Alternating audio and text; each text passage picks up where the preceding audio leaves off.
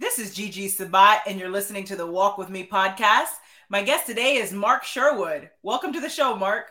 Hey, Gigi. Thanks for having me. I've been looking forward to being on with you. Likewise, it's such an honor to be here with you today, Mark. Why don't you start off by telling us more about you and where are you from? Well, my wife, Dr. Michele, and I, uh, we actually have the Functional Medical Institute in Tulsa, Oklahoma. Uh, my wife uh, is my best friend and pal, so I always make sure to give her a nice plug. Um, it's Michele with one L, so I tell people, Gigi, there's no hell in my Michele, so people appreciate that. but um, we've been at this uh, functional medicine journey for about 10 years now, actually 11 years. And our mission is pretty clear uh, to lead people on a pathway of true healing. And I think we're a little bit different than the classic functional medicine in that we really dive deep into the spiritual, emotional, physical connection of people, you know, and really uh, treat the whole person. And that's some incredible stories we've had. But for us, uh, healing and uh, restoration and return of health is very normal. I love it. Now, what inspired you and your wife to launch the Functional Medical Institute? Yeah, actually, tragedy.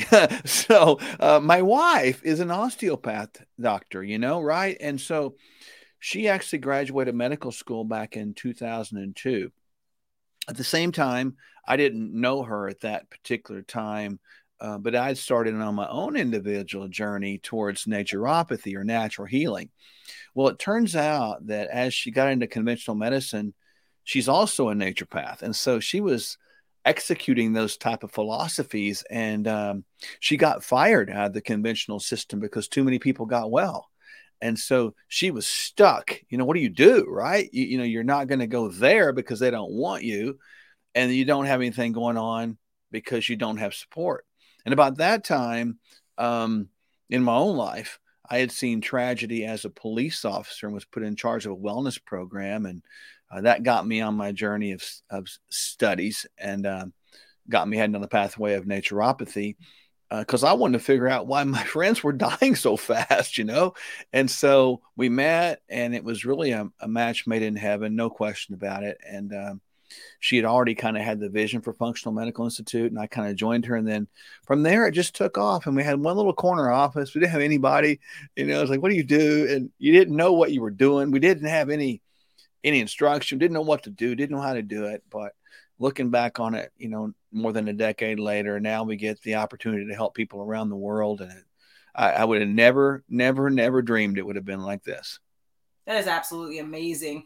Now, tell us a little bit more about your experience as an officer, police officer. Yeah, a little interesting hats I've worn in my life. Um, I was a police officer for 24 years, Gigi, before becoming a naturopathic doctor. And, um, you know, to go back to school at that time in my life was uh, deemed insane by many people, of course. You could see why. But nonetheless, in my 24 years, 10 years of which were on the SWAT team. So I've seen a lot of things that some would say no person should see, and I've experienced a lot, but um, it's been a learning curve, you know, to see uh, the things I've seen and uh, see the people that I've seen. And, uh, you know, police officers, they need to be honored and appreciated. That's not an easy job, by the way. Um, you know, and it's it, they take a, a, a, lot of criticism. And, you know, when you're in a job like that, rightly so, you're under the scrutiny of everybody, and you should be. Uh, you should be above reproach but it's a hard job. And uh, some of the men and women I got to serve with are some of the most honorable people. Uh, but boy, from a health standpoint, they really, really take a beating. Well, thank you for sharing that with us, and thank you for your service, Mark. Yeah, you're welcome. Now, can you tell us a little bit more about your books? Yeah, interestingly enough, um, my wife and I, when we got together, um, I always had this dream to write a book. so, uh, you know, don't let a good dream go to waste. Make it a reality, right? And so, I decided to write a book, and so we wrote "Quest for Wellness" uh, together, and uh, it turned out to be a number one bestseller in a couple categories on Amazon, which is really cool. And then um, after that, we wrote another book called Fork Your Diet, which was pretty cool. Um, great title, I might say. But it's uh, Gigi on that one. It's it's not necessarily limited to what people think it is. Yes, we talk about nutrition and lifestyle and how it affects um, and reverses you know, the, the classic modern day diseases like type 2 diabetes and heart disease and Alzheimer's, dementia, autoimmune, etc. But that one also deals with the emotions. On the cover of that one, it's got this acronym Stop Falling for the Frauds, F R A U D S. And that's actually an acronym for something that's very important to all of us that affects our health fear, resentment, anger, unforgiveness, disappointment, and shame. And when we live in those areas, man, it it takes away our identity. And then um, the third book we wrote uh, was is called "Surviving the Garden of Eatin'," and um, I know great name there on that one as well. That was written on on my cell phone. Actually, I picked up the cell phone one day and started talking, and I I, I believe it was inspired by God Himself. And I just kept on going and kept on going. And like Forrest Gump kept on running, I just kept on talking. And before I knew it, um, you know, intermittently, of course, um, a month or so had gone by, and there it is, surviving the Garden of Eatin', which really uh, goes back to Genesis chapter three and what went wrong with mankind. You know, at that point, what really made mankind fall, and the interesting twist on that is, as it applies to what we do today, is this: is that uh, Satan or the devil used the idea of appetite or food to get mankind off course. Today, mankind is being led off course, many times even by modern day churches, with the idea of food. And it's so sad because that appetite God gave us for the things that bring life, Satan substitute that for the things that bring death. And so just an interesting twist on things. And I, I, I think it's a, it's a key to get people free. Wow, very powerful. Ladies and gentlemen, make sure to check out Mark's books. Now, Mark, can you tell us a little bit more about the challenges that you faced in your life? Yeah, there's been several. Um, you know, I'm adopted. A lot of people don't know that, you know, and um, I got to meet my birth mother uh, before she died. Unfortunately, I met my birth mother after my adoptive mother um, committed suicide. And uh, Gigi, that has broke my heart because that was back in 2002. You know, it was a big time in both my wife and I's life, apparently. And, uh, um, you know, at that time, I was actually and had been for a long time traveling around the world with the world famous power team, you know, breaking bricks and blowing hot pot water bottles, speaking an anti suicide message in schools. And so that was just challenging. So after my mom died, um, my dad, he he's not been the same since. He's still alive. He's a different dude. Um, but I ended up looking in um, this box of stuff that my mom had that was given to me, and I found a birth certificate with a name on it that wasn't mine. And this is freaky, man. So got in the phone book that day and I thought, hey, could it be that that's me? Got in the phone book that day, and the first person that I was able to speak with was my maternal grandparents. Is that not like unbelievable? And so that led me down the pathway to get to meet my uh, my birth mother, and it was kind of a, you know, like a a puzzle piece that was put into that last piece. You know, you're wondering, do I have brothers and sisters and all that? So, you know, I got to uh, got to meet her before before she died, and so that was a, a big thrill. But you know, um, it, has been a struggle dealing with the the tragedies that are because when you you deal with a suicide like that, and you know the brokenness of a family, it it gets really um, challenging. And then the same time that happened. Um, I hope this doesn't come into a poor, poor, pitiful me because it's not. I God is redemptive, right? But the bottom line is about that same time, I ended up being a, you know, I was married at the time, but ended up being a single father raising three kids, two, two, four, and six with a sole custodian and had no idea what I was doing. So at that point in my life, I'd sworn off women, no more, I ain't doing that anymore, you know, no. And, um, but, you know, God restored my hope and faith and you know, his grace and and later on about, you know, 12, 13 years later brought Michele into my life. Wow, very powerful. Now, what made you say yes to to meeting your birth parent because some folks do say no. So what made you say yes? I think it was the um the introduction I had to the idea of adoption as a child. My parents adopted parents.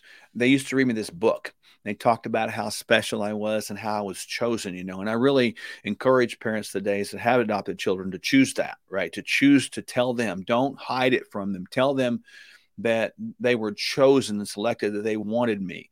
Uh, at the same time, there's that question, you know, did somebody not want me, right? And that's that's kind of running around your mind. But my parents did a good job of saying, you know, look, it wasn't that they didn't want you, is that God arranged it where they had the grace to allow you to be picked by us, you know, so they kind of turned it around. It was good. Um, but after my mom, or before she died, I, I'd ask him questions because I was an adult by then, you know, and and I could tell it really bothered her. So while she was alive, that was never really something that I wanted to do to because it would have hurt her right? And so after she was gone i felt the freedom to do that. And uh, i felt the door was open to do that. And i'm glad i did. I really am. It, it was a healing place for my life and probably a healing place for my birth mother because she actually gave me my baby blanket that she'd been hanging on to all those years. Wow that is incredible. So yeah. what message do you have for folks who are experiencing the same situation or who know someone who is going through the same situation as far as just meeting their birth parent well, I think you have to have no expectations. Um, it's it's really a, a, curiosity that is is uh, sought or a curiosity that's investigated. You know, for for me, I had to reconcile in my mind and in my heart that you know they may not want to meet you. Right? You have to like think about that. You may want to meet them, but they may not want to meet you. By the same token, you may not be ready. And in either case, that's okay because people have their lives that have gone on. And if there is a meeting that is established, there has to be no expectations other than to allow it to progress in its natural way. Because you're not necessarily, you know, what is family, right? Family is is it blood? Is it is it a name? You know, it's bigger than that, isn't it? We all know that. You know, we all have people that we might call brother or sister. We know the family of God, right? It's different. So you ha- can't have expectations. And and I think the only expectation that is relative there and probably reasonable is an expectation to get your curiosity, at least some of it, answered. And this is it. Does anybody out there look like me? you know, that kind of thing. Absolutely. Wow. Thank you for sharing your testimony with us. Now, what advice, what is your best advice to the audience for walking with purpose and living a life of happiness? Well, you know, life as we know it in this earth is challenging. I think today's world tells us that story pretty clear. You know, we're full of drama and trauma and fear based stuff. Um, purpose is living your life outside of that. It's living your life understanding that I'm here on this earth for a reason. What is that reason? You, as Gigi, have a specific purpose or set of purposes. I, as Mark, have a specific set of purposes. Purpose, when you find it, is really sort of granted or directed by God. At the same time, it has to be something that inspires you, that gives you a thrill, that gives you that joy to get up and keep pushing. My job, my purpose is to be a hope dealer in the area of health as it pertains to physical, emotional, spiritual health. That's my purpose. It doesn't make my purpose any better than anybody else. It just makes my purpose fit into the world.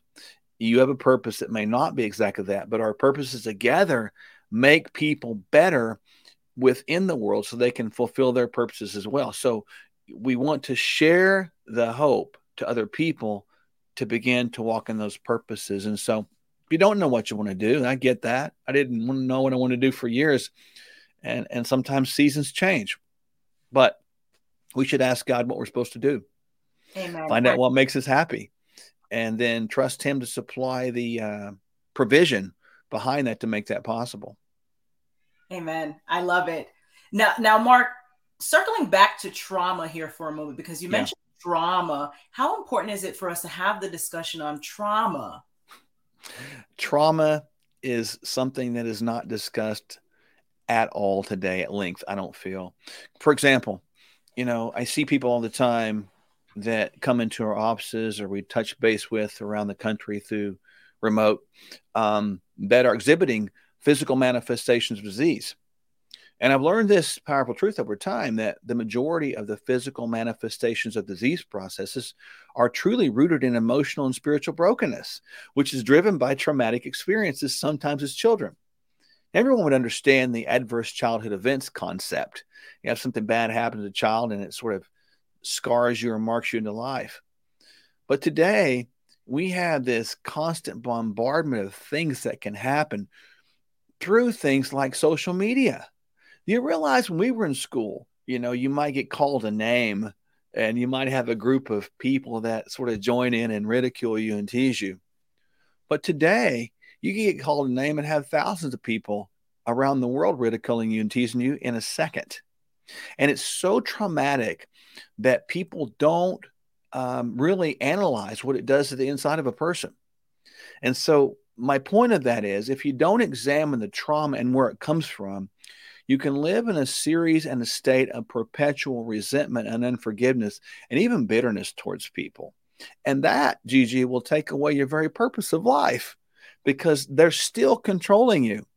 So if we can't examine trauma, we can't do the proper forgiveness along with that. Therefore, the trauma becomes a thing. And the trauma doesn't need to be the thing. What needs to be the thing is walking in perpetual forgiveness to get you free. Trauma is bondage, forgiveness is freedom. Amen. Now, do you have any last words for the audience? You know, I just encourage people to um, to take charge of your life. Don't live in bondage to the things of the world. In other words, you know, big government, big medicine, big church, and all that, they all have their purposes and things. But be self governing. Look in the mirror every day and say, you know what? I'm going to take a little advice from the great philosopher Michael Jackson and make a change with the person in the mirror, you know, and and and do that every day and just make your best better every day and every decision, every word, everything you do and act, you, you should analyze that. And did that exhibit hope, health, and peace for the betterment of myself and mankind. Wow, those are golden nuggets right there. Make sure to hmm. write those down, ladies and gentlemen. And also, Mark, thank you for being a guest on the Walk With Me podcast. I appreciate you. You're welcome. Thanks for having me. God bless. God bless.